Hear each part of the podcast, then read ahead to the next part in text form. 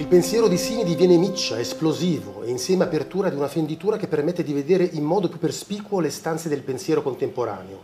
Tout se tient nella riflessione del maestro, la partenza fenomenologica, ricordiamo il maestro Enzo Baci, e l'approdo al tema del segno, l'analisi del circolo ermeneutico ed heigheriano e la sua assimilazione alla semiosi infinita persiana, l'individuazione di un'interna differenza tra relazione segnica e relazione simbolica e il conseguimento della fondamentale distinzione evento-significato. Infine, il prodursi del pensiero delle pratiche e del tema del transito della verità.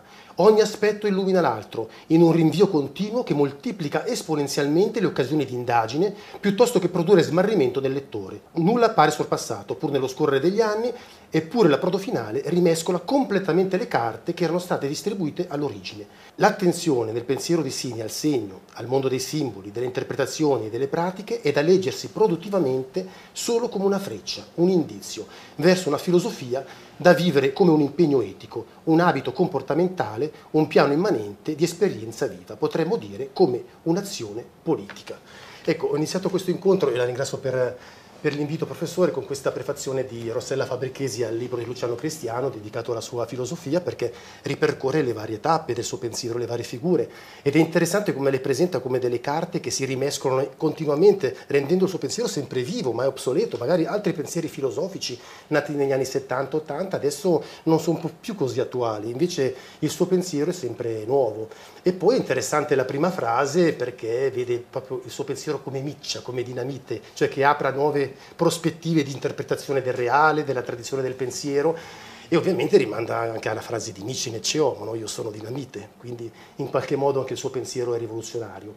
Quindi noi oggi ripercorremo delle, delle figure del suo pensiero attraverso delle parole perché lei anche se è stato solo per un anno, è stato fatto solo un anno di università, io mi è stato mio insegnante e mi ha insegnato che la filosofia non è un telequiz, cioè non pretende di dare delle risposte esaustive a delle domande, ma semmai la filosofia frequenta delle domande. E allora oggi noi frequenteremo delle parole legate alla, alla sua filosofia, diciamo, in qualche modo.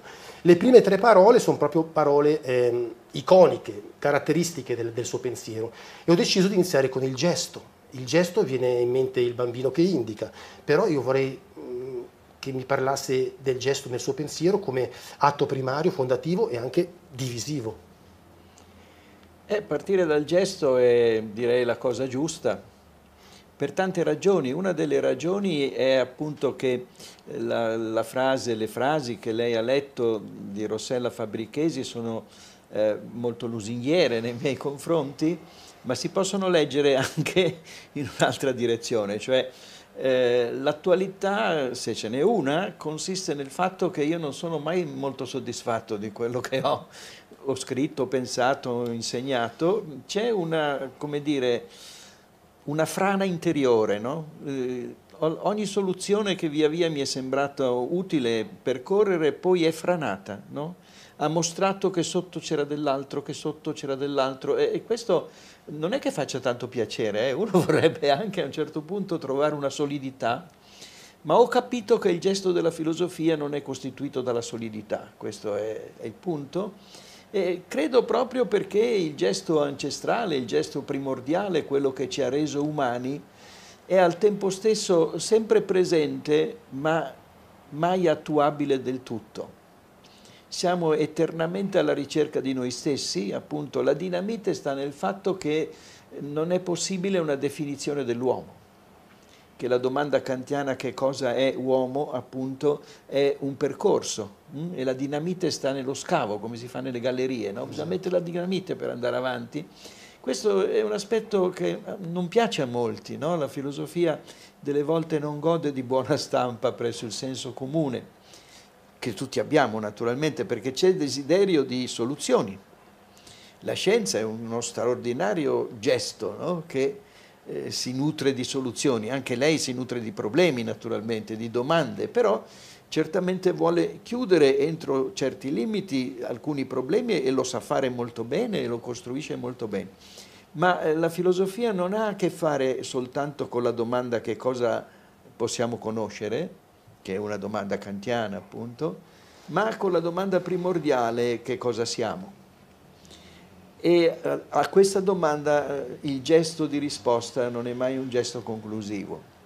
Ecco perché io mi sono molto interessato alla questione della gestualità costitutiva di quelli che sono i significati che noi frequentiamo comunemente. I significati cominciano molto prima della parola. No? L'intelligenza umana comincia molto prima della parola, l'intelligenza umana è già inserita nell'intelligenza animale, che è ovviamente priva di parola, e quindi c'è tutto un abisso, un mondo un mondo sterminato che noi cerchiamo di percorrere con lumicino della parola, consapevoli, eh, questa è la differenza molte volte del filosofo dallo scienziato, consapevoli che questo lumicino è già fuori strada, perché parla alla luce del dopo di qualcosa che c'era prima.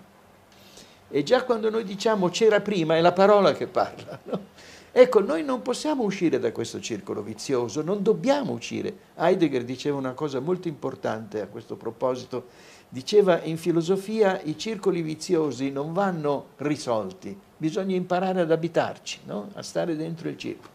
Quindi certamente è importante descrivere, come io ho cercato di fare sulla scorta di studi di psicologia del comportamento, di tante cose che qui non è necessario ricordare, ho cercato di descrivere il gesto dell'infante come il gesto dell'infante si traduca un po' alla volta nel gesto della parola, come il gesto della parola sia diciamo fecondo per la nascita dell'autocoscienza. Ho cercato di scrivere tutto questo, di descrivere tutto questo con dei metodi che intrecciavano la fenomenologia di Husserl e la genealogia di Nietzsche che lei giustamente richiamava, ma la cosa che mi ha interessato di più era sempre non dimenticare l'operazione che stavo facendo, cioè non come dire, cancellare il mio gesto. No? Nel mentre io cerco di ricostruire un gesto ancestrale, cerco, come ho tentato di fare in alcuni libri, di eh, parlare della nascita del linguaggio nell'umanità primordiale, che ovviamente non è il linguaggio dei linguisti, no? è un linguaggio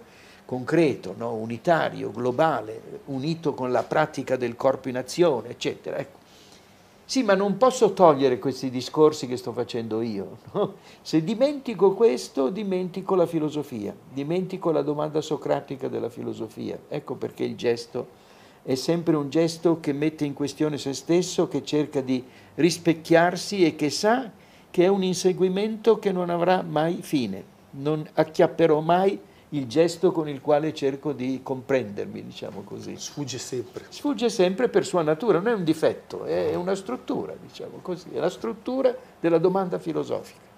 La seconda parola di questo primo trittico di parole non poteva che essere scrittura, un'altra parola veramente chiave del suo pensiero. Eh, allora io sono andato in internet a cercare un'immagine da, da, associare alla scrittura. Vabbè, col gesto il bambino che indica, poi un bambino da filmare lo troverò. Ma la scrittura è un po' un problema perché se uno va in internet nei motori di ricerca e scrive scrittura, il 90% delle immagini sono una mano con in, con in mano una, che regge una penna che scrive su un foglio, perché quello per l'80%, 90% delle persone, per il senso comune, è la scrittura, è la sola scrittura. E internet non fa altro che amplificare alla massima potenza questo senso comune della scrittura. Lei non ha questa visione della scrittura, o meglio, non ha solo questa visione della scrittura, ma ha una visione molto più estesa della, della, della scrittura, eh, direi più che neolitica, paleolitica, molto antica, no? eh, perché lei dice che innanzitutto l'essere umano ha fatto di se stesso, del suo corpo automa e del suo corpo e del suo viso supporto di scrittura. E quindi vorrei che mi parlasse della sua scrittura del supporto. Sì, eh, naturalmente noi siamo molto affascinati dalla scrittura alfabetica perché è stata l'origine della cultura dei greci, greci. e della nostra classicità.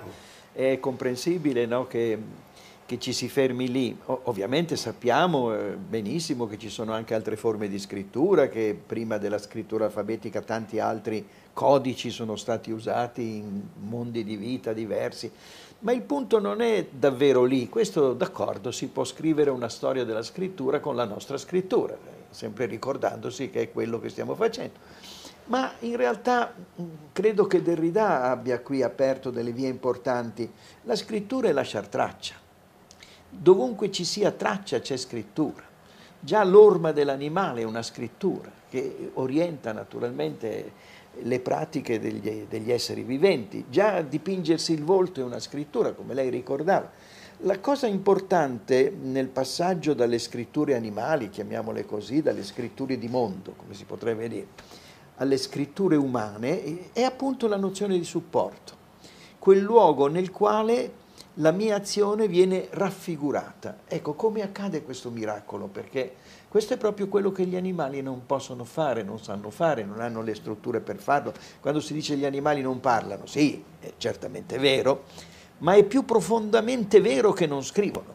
Ecco, gli animali non sono assolutamente in grado di identificare quell'intermedio, quel mezzo intermedio che è il supporto. Cioè che è, se lei ci pensa, un pezzetto di mondo usato per raffigurare il mondo. Ecco, questa protesi attraverso la quale l'uomo ha potuto incidere anzitutto il suo corpo, mh, hm, presentandolo come supporto, cioè qualche cosa che offro alla visione dell'altro e quindi staccandolo da me, evidentemente, no? E poi lo trasmetto sul fondo di una caverna, poi lo, lo posso trasmettere sulle foglie, sui tronchi degli alberi e così via.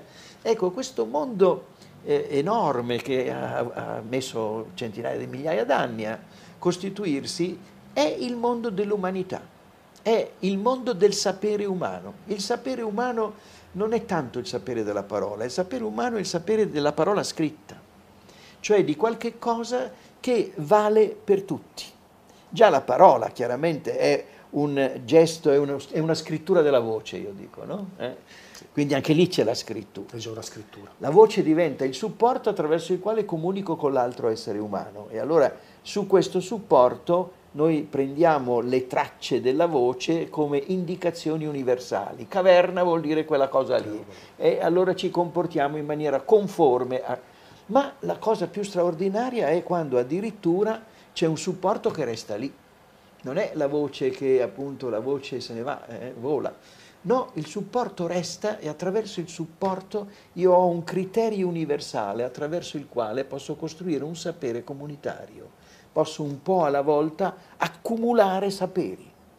Difatti il passaggio dalla pura oralità, se mai esistita, alla scrittura è certamente un passaggio che crea una sapienza umana molto molto evoluta rispetto ai primordi che noi possiamo ricostruire del Paleolitico come lei diceva. Mano a mano che la scrittura si specializza nei suoi supporti, noi abbiamo come un deposito di conoscenze che possiamo rianimare, riattivare in ogni momento della nostra vita e che costituiscono la norma comune. Eh, quando dico norma dico nomos, quando dico nomos in greco dico legge. Eh? quindi la legge della comunità e questo è l'essere umano. Esatto. E adesso siamo a un altro passaggio epocale perché passiamo da questi, no, che già erano scandalosi, la, la, la, scrittura ai tempi magari di Socrate, no, quando si, ab si abbandonava l'oralità per la scrittura, e adesso è un altro passaggio eh, fondamentale perché stiamo arrivando alla tecnologia, al computer, per cui è un altro momento epocale di cambiamento. Terza parola, ultima di questo primo trittico di parole, è ovviamente il, il segno, no? passare il segno, questo è il libro attraverso il quale l'ho conosciuta, è segno e di rimbalzo il simbolo, segno e simbolo. Allora segno, lei all'università mi ha fatto conoscere Peirce, segno è qualcosa che per qualcuno sta in luogo di qualcos'altro sotto qualche rispetto o capacità, diceva Peirce. Sumbolon è un termine greco, invece era l'oggetto diviso a metà, che stava a simboleggiare il patto, fra, l'amicizia fra due famiglie, due amici, no? ognuno dei due teneva una metà e quando c'era un problema no? ci si ricordava guarda che siamo legati io e te in qualche modo. No? Però io voglio sapere anche in questo caso eh, segno e simbolo cosa sono nel, pensiero, nel suo pensiero, nel pensiero di Simi e che in rapporto stanno segno e simbolo, che differenza c'è fra le due cose. Beh, potremmo dire, quando parliamo di segno, proprio riferendoci alla semiotica di Peirce, che mi ha insegnato queste cose, mm, parliamo anche di una qualità materiale, no? Il segno deve avere una qualità materiale. Se io devo indicare mare grosso non fate il bagno, devo mettere una bandierina rossa. Poi possiamo metterci d'accordo, sia gialla, verde, ma insomma ci vuole un pezzo, un pezzo di stoffa. Qualche cosa che fa da bandierina o un altro sistema una convenzione. Comunque, cui... ecco, la convenzione è il type, il mm. terzo mm. momento, ma la consistenza materiale del segno è indispensabile per avere quel supporto, come dicevamo prima, che è esosomatico, che è una proiezione fuori del corpo dell'uomo, quindi deve avere una materialità su cui si incidono le convenzioni segniche. E il simbolo invece è appunto la risposta comunitaria al segno. Allora è vero, come lei accennava prima, che oggi Per esempio la scrittura si, si sta eh, muovendo verso supporti di natura tutta nuova rispetto alla carta, rispetto alla tradizione, no? che hanno certamente una loro consistenza materiale, per forza, devono, esistono, no? devono, saranno elettromagnetici, ma devono in qualche modo incarnarsi in qualcosa di naturale. Benissimo, eh, il simbolo resta effettivamente l'interpretazione generale che noi mostriamo con il comportamento. Quando io vedo tutti in, in, in, in autobus, in tram, che sono tutti quanti, una volta stavamo col libro, adesso stanno tutti, eh, io non li uso, queste cose alla mia età ovviamente non, non sono portato a usarli, se, se li uso li uso molto occasionalmente, ma Certo, mi colpisce questa differenza nella consistenza materiale del supporto, ma quanto alla funzione simbolica, quella resta eterna. La funzione simbolica è sempre la reazione comunitaria, cioè la legge comunitaria. Ovviamente non bisogna essere così ingenui da pensare che il supporto materiale nella sua materialità non produca delle differenze, produca delle, cioè Facciamo i tre grandi esempi e ci intendiamo subito. Un conto è una comunità basata sulla scrittura della voce. Possiamo immaginare gli ominidi primitivi, no? Che al di là della voce non hanno comunità, la comunità si costituisce su questo supporto materiale che è la voce. Poi immaginiamo invece la nostra cultura tradizionale, i libri, eh? la biblioteca, la biblioteca di Babele, come diceva un grande scrittore. Ecco, la nostra comunità si costituisce sulla base di questi supporti cartacei che hanno avuto una lunga storia, che si sono perfezionati con l'età della stampa e che sono arrivati sino ai nostri giorni.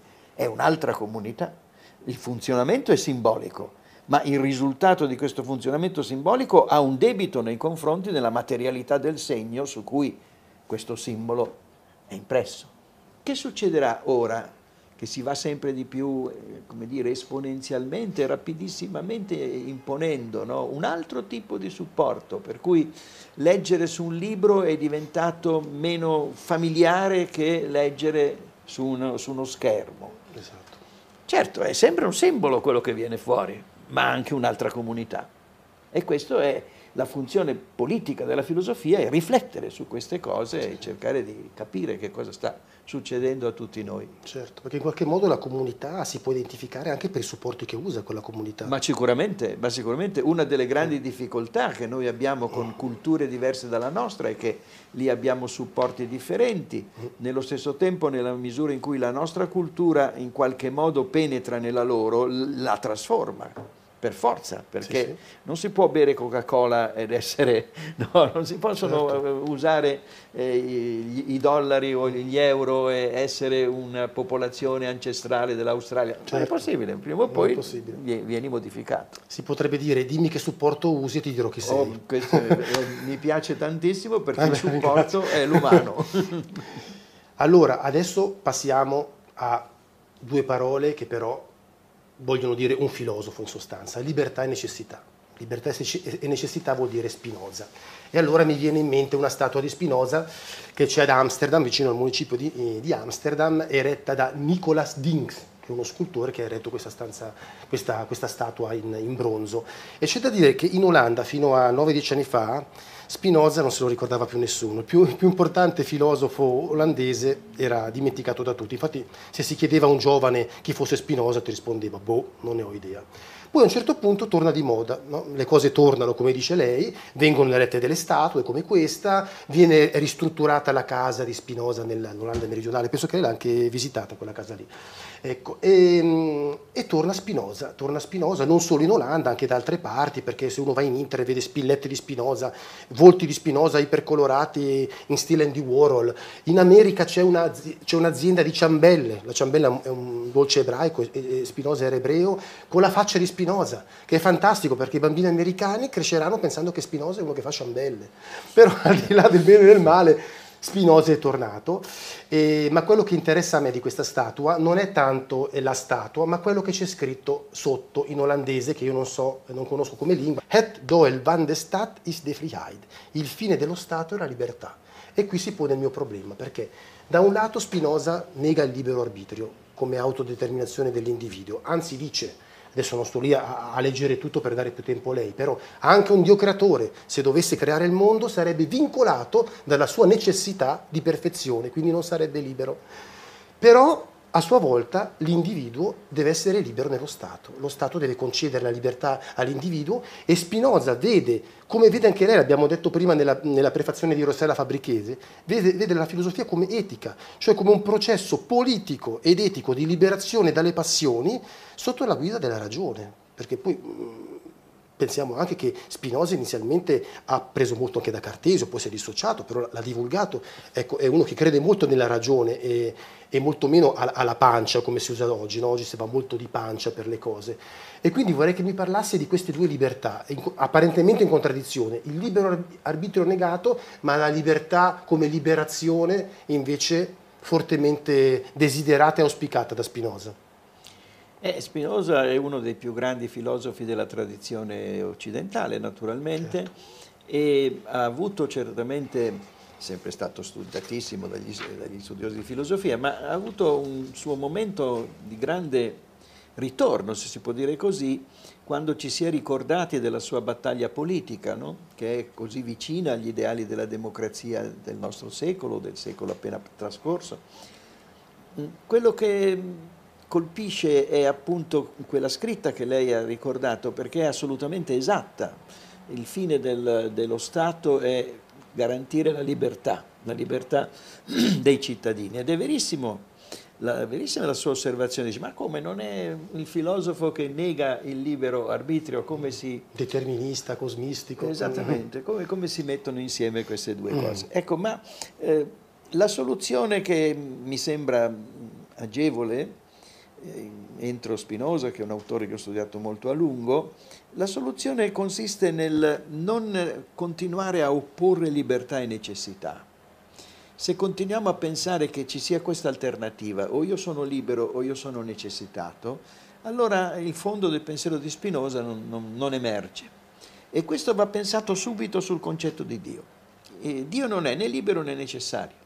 E questo è il punto vero perché se fosse eh, libero dovrebbe necessariamente essere quello che è, se fosse necessario sarebbe libero di essere ciò che è. Cioè queste due categorie non si possono applicare a Dio. Dio è la totalità, perché poi Dio è la natura, no? In Spinoza. Dio è la totalità di ciò che è e la totalità di ciò che è presupposta a qualunque nostro ragionamento, intanto è, no? ed è come è, dice come doveva essere, ma eh, non c'è un, do, un, dovere perché allora mettiamo uno prima che decide. Esatto. il punto che Leibniz appunto non intende quando va da Spinoza e discutono su Dio perché Leibniz pone la famosa domanda il mondo potrebbe essere oppure non essere no? e allora per quale motivo il mondo c'è invece che essere nulla? E Spinoza gli potrebbe rispondere ma guarda che questa domanda la fai nel mondo. Guarda che questa domanda presuppone già il mondo Prima ci deve essere questo pensiero assoluto, abissale, eterno, che è che il mondo c'è. Ed è a partire da lì, e il fatto che ci sia non risale né a una causa né a un principio, è il suo puro esserci. Il puro esserci quindi non è né libero né necessario, è quello che è. Noi ne siamo la conseguenza, gli esseri umani sono una parte del mondo, una parte di ciò che assolutamente è. Ma noi ovviamente abbiamo una conoscenza limitata limitata di quello che eh, ci ha prodotti dentro il mondo, nella natura, eccetera, eccetera. E a partire da questa limitazione che si può comprendere che cosa intende Spinoza quando dice attenzione, non c'è bisogno di ipotizzare che l'essere umano sia libero o, o necessario, l'essere umano, anche lui, è quello che è. E in questo senso non è libero, perché qualunque cosa decida di fare, qualunque cosa eh, domani faccia, in questo momento gli capiti di fare, risale alla sua natura, di cui noi conosciamo una parte. Come allora però parlare di liberazione se noi non possiamo che essere quello che siamo e non dare luogo a conseguenza se non in base a quello che siamo, avendone noi una conoscenza limitata ovviamente? Perché parliamo di, di libertà? Ah, ma non parliamo di libertà nel senso che diventiamo liberati da questo essere come siamo, ma parliamo di un cammino di progressiva liberazione dalla paura, dalla violenza, dall'angoscia, dal timore della morte, dal timore di Dio. Cioè possiamo dentro le passioni tenere a bada, lei diceva bene, con la ragione le passioni, guardandole per quello che sono e per il fatto che non possono essere che come sono. Io non posso che avere le passioni che ho attraverso questa natura di cui sono un prodotto e di cui non conosco nemmeno bene il, il, il meccanismo, diciamo così. È ovvio che ho queste passioni, però posso, attraverso l'uso della ragione, chiamato dalla ragione, per la grazia di Dio che mi ha donato questa ragione, arriva persino a dire Spinoza, posso in qualche misura purificarmi, posso tenermene. E lo Stato deve aiutarmi in questo, deve creare una comunità nella quale il libero pensiero si liberi appunto dai pregiudizi, dalle violenze, dai mm, principi precostituiti, dalle ideologie imposte con la forza e questo è quello che si chiama Stato libero, democratico, razionale, filosofico, il cui scopo è uno solo, la felicità dei suoi cittadini, la felicità razionale per quello che un uomo può raggiungere dei suoi cittadini. È meraviglioso. Certo. quello che dovrebbero essere gli stati ma che non sono eh, purtroppo, eh, né quelli cosiddetti democratici né quelli no, cosiddetti certo, totalitari. Certo, ma Spinoza direbbe certo, ma noi dobbiamo no. continuare a fare questa battaglia certo. perché... Non arrendersi. No, perché non, non, arriveremo mai alla vittoria finale, ma guai se non ci fosse questa istanza di liberazione. Allora, visto che lei ha parlato tra i sentimenti tra le passioni dalle quali dobbiamo liberarci della morte, allora visto che stiamo anche andando in ruota libera, passerei, salterei un paio di figure e andrei allora a parlare già della morte, così già ci siamo, perché qui c'è ancora un'affermazione di Spinoza, anche in questo caso, che dice l'uomo forte non pensa alla morte ma pensa alla vita. E Spinoza amava Epicuro e a sua volta Epicuro diceva che quando c'è la morte non ci siamo noi, quando ci siamo noi non c'è la morte, però questo pensiero ci assilla sempre. L'uomo è violento anche per questo pensiero, per questo ha l'ubris, ha la volontà di potenza di Nietzsche, perché è assillato da questo pensiero. Eh, l'immagine che ho scelto è un'immagine che lei conosce bene perché è il Cavaliere, la morte e il diavolo, è, un, è un'incisione di Dürer che amava molto anche Husserl, si dice l'avesse nel suo studio, e lei l'ha come logo dell'archivio Sini. Ecco, ma questa diciamo, è, un'immagine, è un'immagine rappresentativa, non stiamo a parlare della, della fenomenologia, ma ci parli un po' di questo di questa, cosa, di questa mannaia che abbiamo sul collo tutti i giorni, del pensiero della morte, professore? Il pensiero della morte è l'umanità stessa, cioè è costitutivo dell'umanità.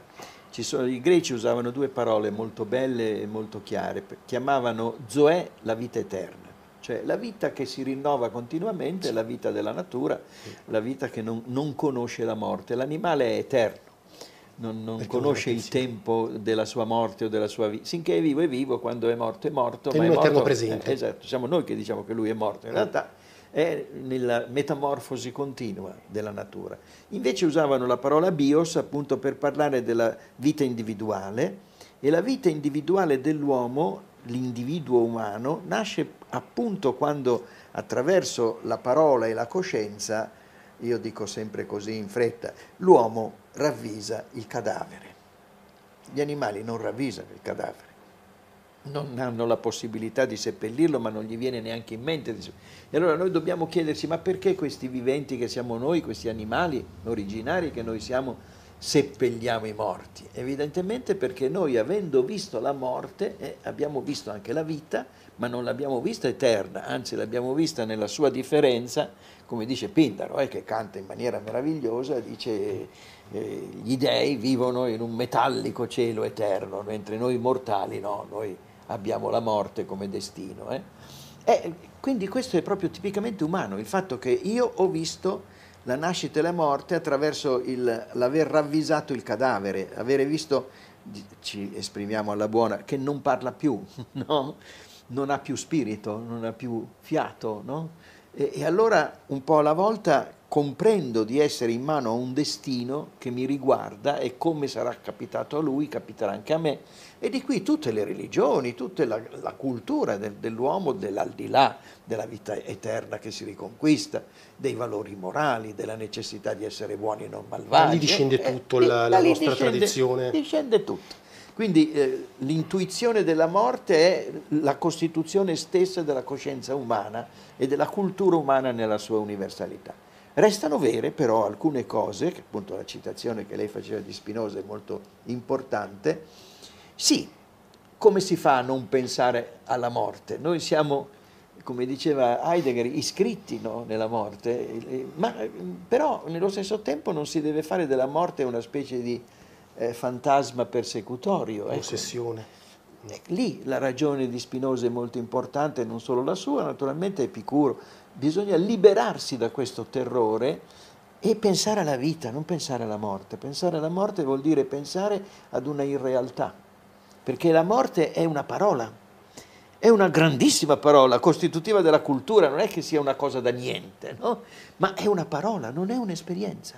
Quello che è certo è che io non farò mai esperienza di quella cosa che chiamo morte faccio esperienza della paura della morte, naturalmente, della fantasia della morte, dell'immaginazione della morte, eh, ho il dolore della morte dei miei cari, ho il timore della morte che può succedere oggi in qualunque momento, a quanto pare, no? E tutto questo è assolutamente umano e legittimo, ma ecco, farsi catturare dalla morte è il lato oscuro della cultura e della civiltà umana, perché da un lato si possono creare eh, le tombe, le piramidi dove metti il morto, eccetera, ma dall'altro perché pretendi di dargli una vita eterna. Ma l'altra cosa che Freud ha spiegato molto bene è che puoi sognare di, come dire, garantirti la vita eterna ammazzando il tuo prossimo, uccidendo gli altri, che è una tipica reazione alla paura della morte, alla follia che eh, ci cattura quando noi... Siamo angosciati dalla morte. Allora la liberazione dal pensiero della morte, che poi è tipica della filosofia, no? la filosofia è educazione a morire, che non vuol dire educazione a pensare alla morte, educazione a vivere senza l'angoscia della morte e a guardare anche la morte, direi, io aggiungerei, se posso permettermelo, eh, guardare la morte anche come un'amica, non come una nemica. La morte è quella che interviene a dare senso alla mia vita, perché un'esistenza infinita sarebbe senza senso per un essere umano. La morte interviene, eh, purtroppo delle volte interviene presto, ma quando interviene che siamo molto in là, ben venga la morte, no? quando la vita è diventata troppo faticosa. Ma poi ha una cosa, la morte è lei che decide i segni. I segni che restano della nostra vita non li decido io, e in fondo neanche nessuno dei miei compagni, ma un qualche destino, no? Noi abbiamo le opere di Spinoza, ecco, chi ce le ha salvate? La morte. È lei che attraverso il lavoro fattuale, materiale degli esseri umani che l'hanno salvate queste cose e che hanno consumato la loro vita nel fare questo, attraverso la loro morte noi abbiamo i segni di Spinoza e ogni segno dell'umanità. Quindi la morte è creatrice di segni e in questo va guardata con simpatia, anche perché non, non ha preferenze. Sì, è democratica. è molto democratica. Sì, sì, una benefattrice diciamo. Sì, sì, sì, una benefattrice senza saperlo. E allora... Che è la cosa migliore, eh? sì, il sì. benefattore se non lo sa. E allora diciamo con Carlo Gragnani, il suo amico, che lo citiamo sì, sempre, sì. lo citiamo in questo caso, che finché c'è morte c'è speranza. Sì, con questa battuta e, bellissima. E poi citiamo Gentile, perché mi ricorreggo all'altra parola, mi serve per quello Gentile come tramite, che diceva che moriamo agli si altri. Muore agli no? altri si, muore certo, agli altri. si muore agli altri. Ma Gentile mi serve come collegamento per la, per la parola che adesso analizziamo, cioè il tradimento. Eh. Perché anche Gentile, come Heidegger, ha aderito a un totalitarismo, ma non con la pistola alla tempia, eh, era anche no, abbastanza no, no, convinto. Eh. Ecco, il tradimento. Allora, tradimento ho scelto come immagini Husserl e Heidegger, parliamo, perché ci sono due tradimenti. Un tradimento che è fecondo, magari anche lei ha tradito il suo maestro, io non lo so, però in qualche modo l'avrà tradito senz'altro, perché ha, ha fatto è un tradere, no? il suo maestro Paci le ha consegnato in eredità qualche cosa, poi lei ha iniziato il suo percorso e, e, inevitabilmente anche per far continuare il suo pensiero deve tradirlo, deve cambiarlo. Questo è normale. Questo è un tradimento fecondo che è, ehm, è, giustificato anche nella filosofia heideggeriana rispetto al pensiero di Husserl, no? che magari in, in, in, certi casi si è sentito intellettualmente tradito, ma il tradimento politico poi c'è, c'è il tradimento di Friburgo, c'è l'esclusione degli insegnanti ebrei dall'università, il suo stesso maestro Husserl di Heidegger era ebreo. Poi Franco Volpi, eh, che parlavamo di morte, eh, un grande pensatore morto in un incidente precocemente qualche anno fa. proprio, sì. In bicicletta. In bicicletta era. di una domenica mattina. Poverino. Pazzesco. Era anche amico lei di Franco Volpi. Perché, moltissimo. Perché ha fatto anche delle conferenze. Lo conoscevo da ragazzino, mm. l'avevamo invitato ai convegni che facevamo a Monteripido vicino a Perugia, sì, in sì. questo bel convento, Verra, Vattimo e io avevamo organizzato questi incontri annuali, tutte le estati lo facevamo e eh, Volpi era un, un ragazzino, era, sì, non era ancora laureato e veniva, me lo ricordo. Ma era già una persona è vero, uno studioso già... Un, un grande curatore sì, sì. di Heidegger, che poi cura è anche un termine heideggeriano. Sì, sì, no, ma lui è bravissimo. E lui appunto bravissimo. diceva, bene o male Heidegger ha anche aiutato qualche insegnante ebreo a trovare lavoro all'estero, però contemporaneamente ha anche denunciato molti insegnanti, anche non ebrei, anche magari cattolici, perché non erano d'accordo alla nazistificazione della, dell'università. E quindi Professore, lascio la parola a lei per commentare questi due tipi di tradimenti, quello fecondo e quello che più invece una pugnalata alle spalle, è anche incomprensibile perché io eh, mi caderebbe un mito se una persona della sua grandezza e del suo pensiero eh, dovesse aderire a un totalitarismo. Come fa un filosofo a un certo punto a dire aderisco a un totalitarismo? Ha citato Vattimo, Vattimo dice ma beh perché Heidegger era in qualche modo un romantico reazionario per cui vedeva il pericolo dell'Unione Sovietica e degli Stati Uniti che ricercavano spasmodicamente già allora ai tempi del nazismo la ricerca del progresso tecnologico, invece vedeva col nazismo un ritorno all'antichità. Però basta questo a giustificare i quaderni neri e tutto il resto di cui si occupa adesso. Ma eh, certamente è naturale che il passaggio da padre a figlio, da maestro a discepolo sia sempre una trasformazione, quindi in qualche modo sia un parricidio, come diceva Platone, no? nei confronti di Parmenide, eccetera. E si deve fare, eh, beato quel padre che è così tollerante da non prendersela, no? Non è facile, ma insomma Però, può succedere. Altra cosa sono invece le, altra cosa sono i tradimenti banali che accadono tra persone di bassa levatura, cioè io ti tradisco nel senso che io ti ho messo in cattedra e dopo tu, eh, come dire, mi diventi nemico, allora ecco, queste sono cose spregevoli e pazienza. No, lì la questione è molto grave, la questione riguarda delle scelte politiche di fondo che poi hanno costituito un motivo di opposizione violenta no? tra personaggi che invece... Ma bisogna sempre ricordare la frase di Heidegger che diceva non capisco perché Husserl si è voluto separare da me. Oddio, dopo la sua adesione al nazismo era facile capirlo perché Husserl era ebreo, se non moriva in tempo lo, lo internavano in, da qualche parte. Lì naturalmente io non sono d'accordo sulle interpretazioni metafisiche o eh, storico-politiche eh, eh, che sono esclusivamente tali. Certo, queste ragioni ci sono. È ovvio che in un momento di travaglio come quello che ha attraversato l'Europa negli anni 30, insomma, no? Eh, ci sono delle, delle, collocazioni che si possono spiegare sociologicamente, ma per esempio Heidegger non era un borghese minacciato dal comunismo, era un contadino. Va bene, ma era un figlio di contadini, ma certo i contadini hanno una loro cultura abbastanza reazionaria. Però io aggiungerei proprio ci delle motivazioni molto biografiche, molto biografiche perché al fondo di una persona sta la vita di quella persona, sta il suo ambiente, come si è formato, la sua personalità, che cosa lui desiderava. E se uno conosce un po' la vita di Heidegger da quando era ragazzino in avanti, eh, vede che questo personaggio inevitabilmente può trovare nel nazismo come lui lo fantasticava, perché poi se ne è pentito lui stesso, no? Una qualche rivincita su una società che, si, che lui sentiva ostile, su, sui cattolici che non l'avevano preso, lui voleva fare il prete, non l'hanno preso, voleva fare il gesuita, eh, su una borghesia ricca che lui come dire, sentiva nemica per, per studiare, per entrare all'università, ha fatto una fatica tremenda. Quindi vedeva, certamente gli elementi romantici ci sono, vedeva nel nazismo che si sognava lui, come molti a quel tempo, vedeva una soluzione eh, della, della, tradizione, diciamo così, la vita della sì. campagna, la vita, che invece era minacciata dal mondo moderno, era minacciata.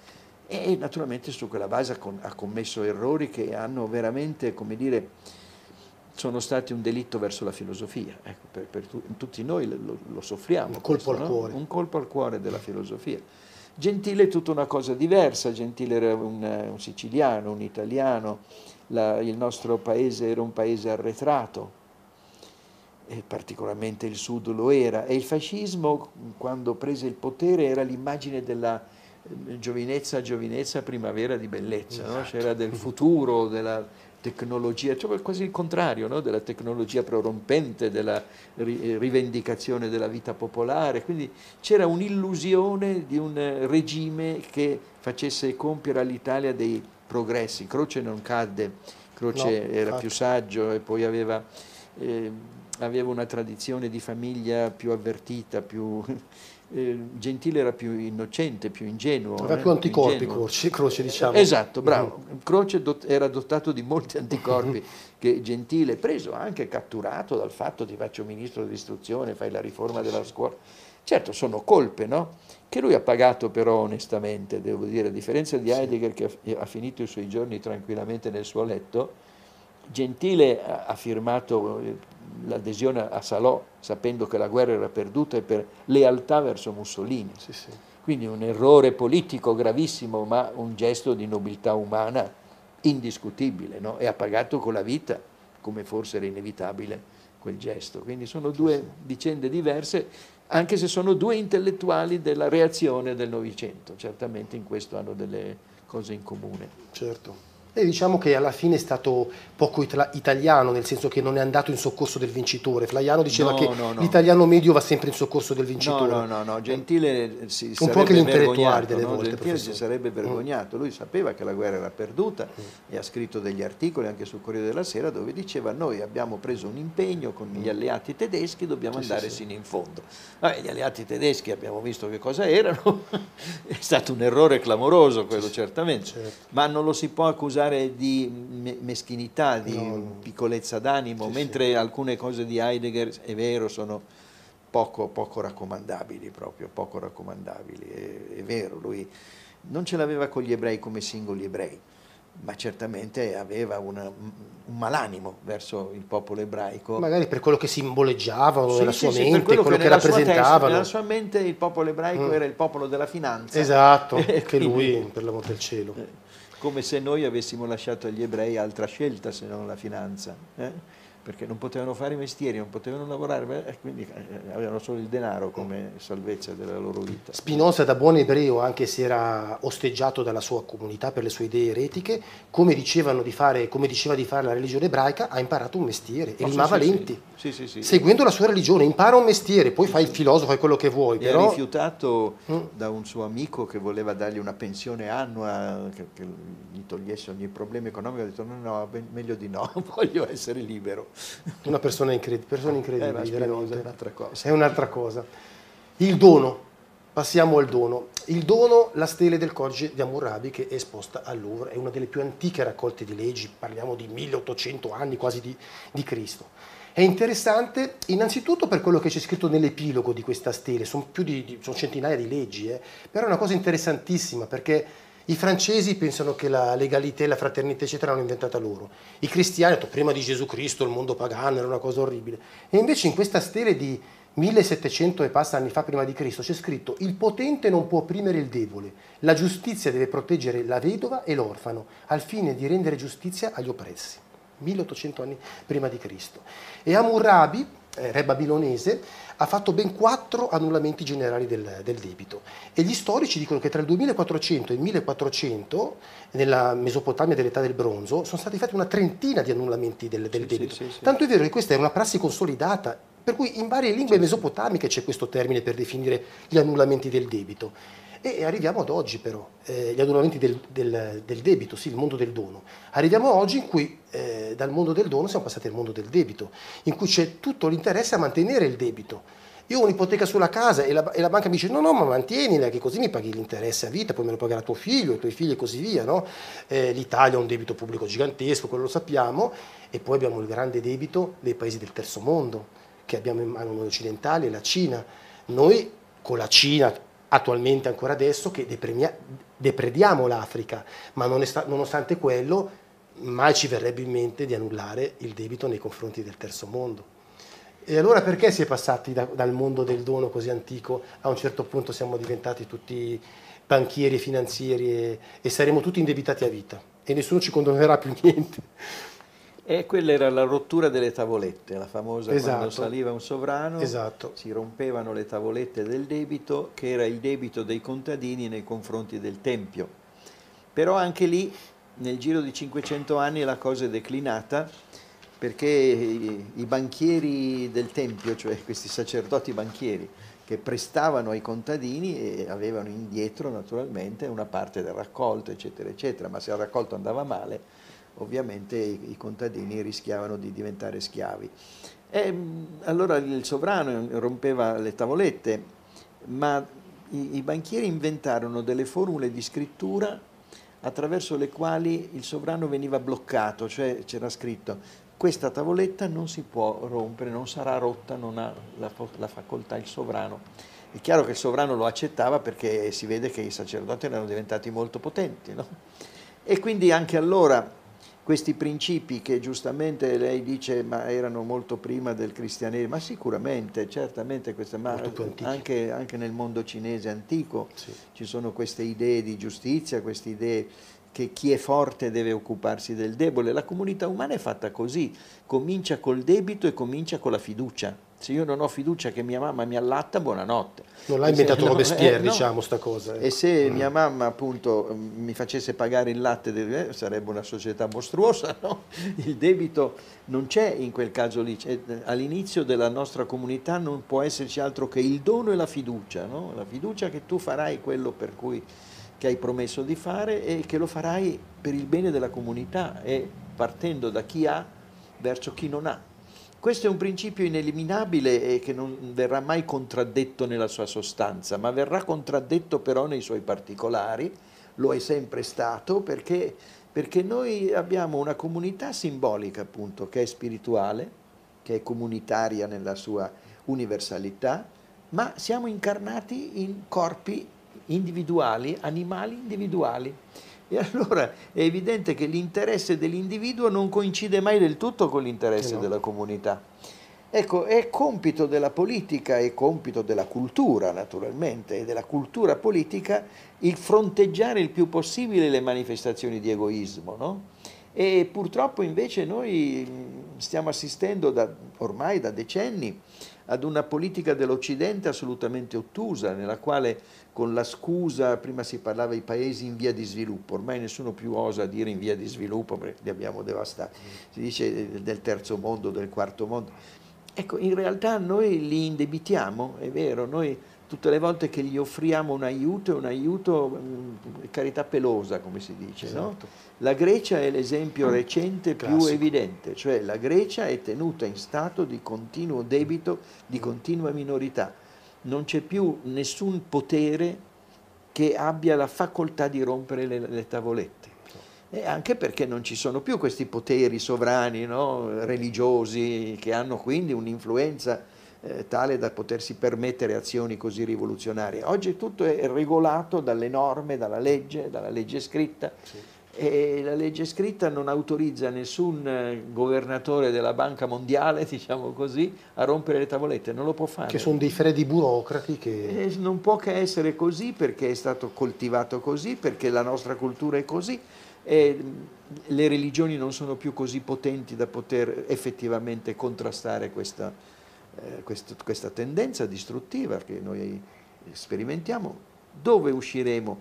Eh, io ho una grande fiducia eh, appunto nel potere della morte, in questo senso che noi stiamo facendo però morire il pianeta, no? con questa non rottura delle tavolette, con questa politica egoistica di espansione insensata e Esatto. intollerabile. Ecco, la morte del pianeta non ce la possiamo permettere. Quando l'acqua sarà arrivata al Perché la naso- nostra morte poi perché la è la nostra- fine della è nostra- ovvio. Che poi il pianeta si rigenera Ah, e, sì, e sì, va avanti. eh. noi ci ha sopportato col- il pianeta Terra ha avuto una collisione con la Luna e è sopravvissuto, non è quello il problema. No, no, no, certo. è la morte del nostro pianeta e della... e della- Sì, eh, La Zoe si riforma, Sì, sì, quello tranquillo. Si riforma.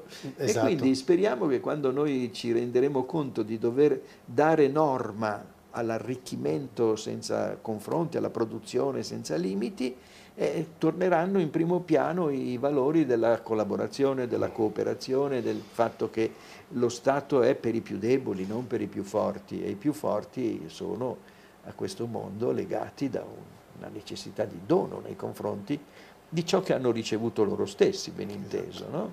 Quindi dobbiamo solo sperare nel peggio per ottenere il meglio, il che non è divertente, ma forse è una chance. Anche perché lei dice che il possesso non è mai eterno. Eh? Queste ah, no, cose qui, anche che lei ha tantissimi bellissimi libri, ma non saranno suoi per se sempre. Se io ho qualcosa è già detto che lo posso perdere, se ce l'ho lo posso perdere, se lo sono non lo posso perdere. Il io non posso perdere per quello che sono. Non i miei figli, non lo perderò, lo perderai sì, esatto. Perché avrà, avrai un figlio che lo perderà o un figlio che non avrà figli, eh, è, un, è, destino perdere tutto. No? Perché tutto quello che hai passa attraverso i supporti, per tornare all'inizio. No?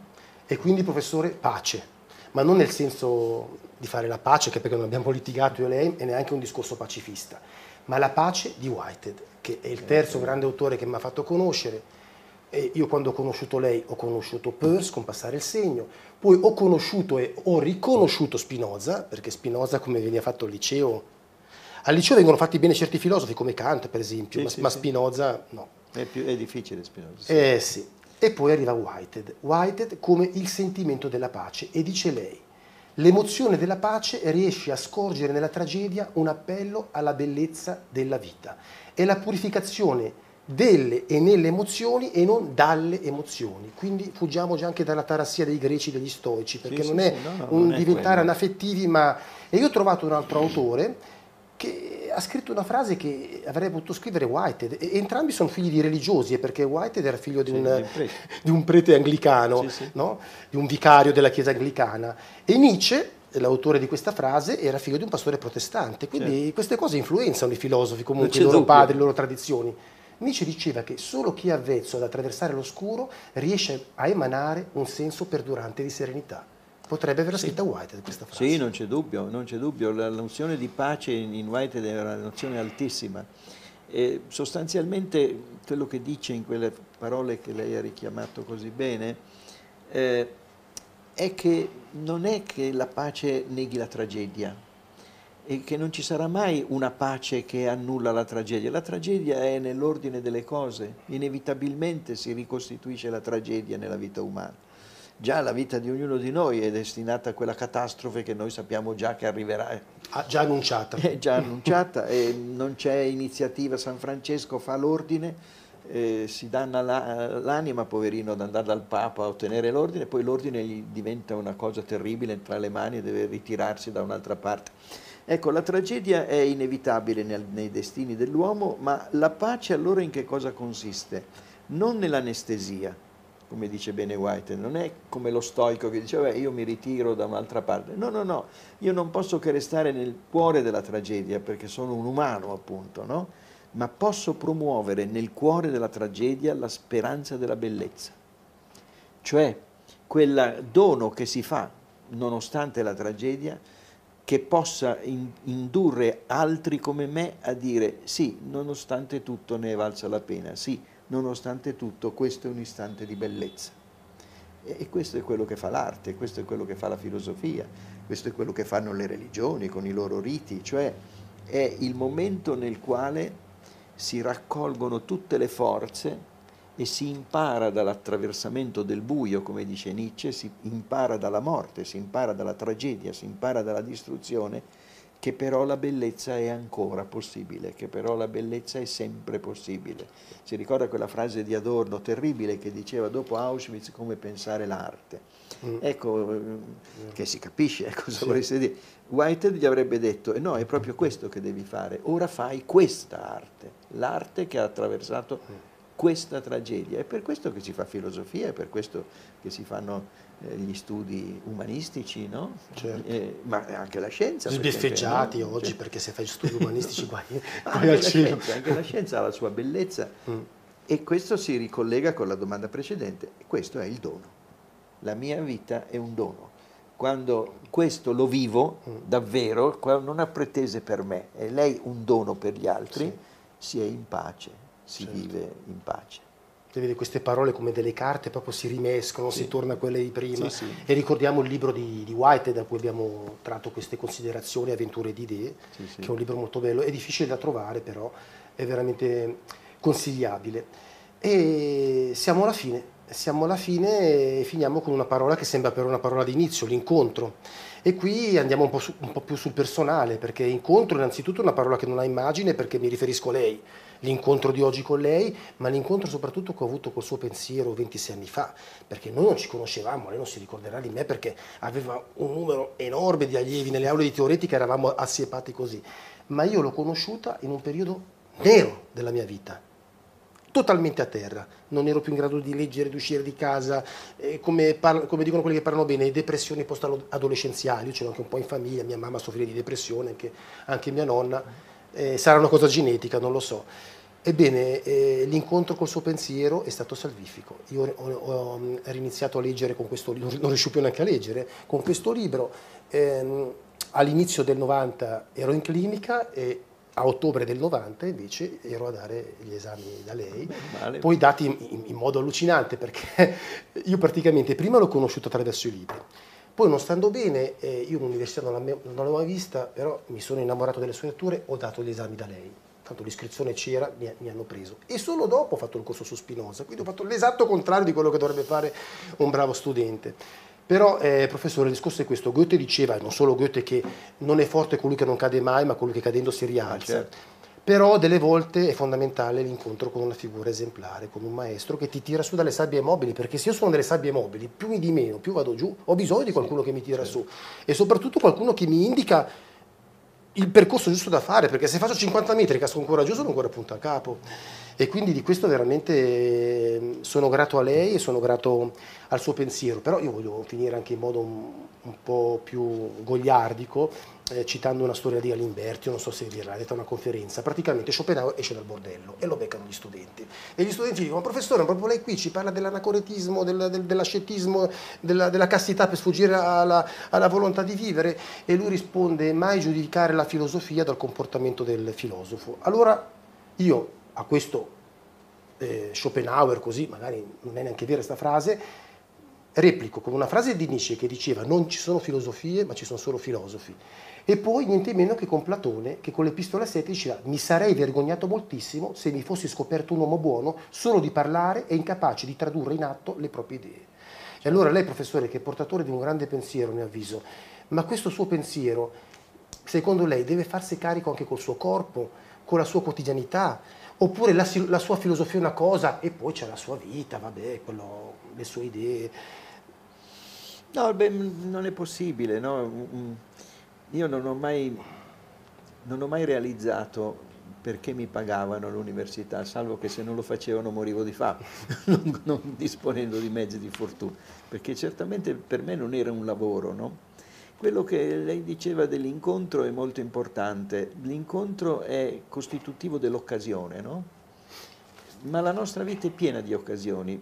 Il problema è se, lascia, se sappiamo prenderle, no? Ci sono due cose. Certo, uno deve avere delle occasioni. Se sta 12 ore eh, in miniera eh, o 20 ore, è, è chiaro che occasioni non gliene possono capitare molte però è anche vero che ci sono persone che potrebbero fare tutto, ecco questa è la cosa più terribile da dire a un giovane.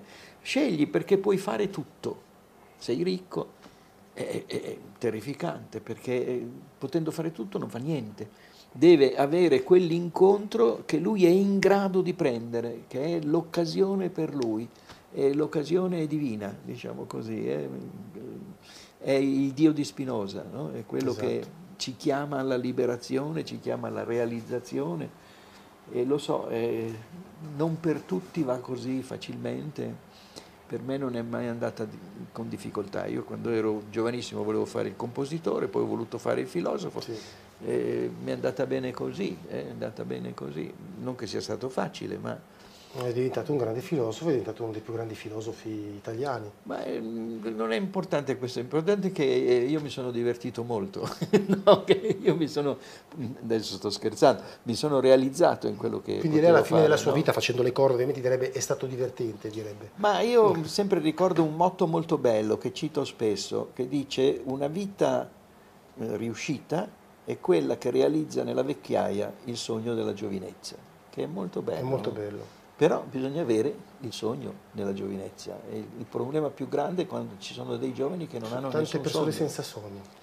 E questo noi dobbiamo essere lì a fare da, a, non bastiamo, ma a funzionare da occasione. No? A funzionare da ecco, occasione. lei ha toccato un problema perché eh, voi filosofi teoretici oramai siete dei panda quasi, una sì, razza sì, in via sì. di estinzione, infatti io le vorrei anche dedicare qualche frase, adesso io non la trovo ma gliela cito a memoria, io ho sempre visto la, la, filosofia teoretica come quando si va su in alto nelle montagne a 6.000 piedi come al di là dell'uomo del, Nietzsche, sì, sì, e del tempo, come diceva Nietzsche, dove l'aria è arefatta, il cielo è terzo, è tutto su un altro aspetto. Il suo pensiero mi fa sentire così se devo dare un'immagine, ma le chiedo di chi è la colpa, se c'è una colpa, perché non c'è una generazione di quelli della mia età, di, 40, di quarantenni, cinquantenni, perché non ci sono dei nuovi Sini, dei nuovi Severino, dei nuovi Vattimo, dei nuovi Natoli, dei nuovi Volpi? Come mai non c'è questo ricambio? Perché non c'è, professore, inutile che ce la raccontiamo su, non c'è il ricambio generazionale. È colpa vostra che rispetto ai vostri maestri non avete potuto eh, crescere degli... Ma non penso che sia quello. Eh, cos'è successo? Cos'è che si è bloccato nella macchina a un no, certo ma punto? Questa, in parte sarà anche colpa nostra, per carità, non è il caso di eh, assolversi a priori.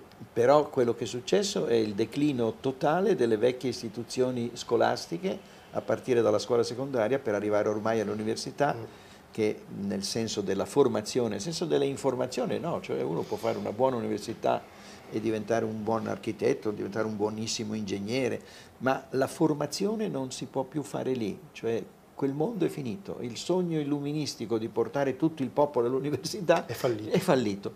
E bene, eh, tiriamoci sulle maniche e vediamo cosa si può fare, perché comunque sia, la filosofia torna per strada e cammina. Comunque professore io la ringrazio perché per me è stato un grande Grazie onore avere a che fare Grazie e avere, poter colloquiare con lei. Grazie professore. Grazie.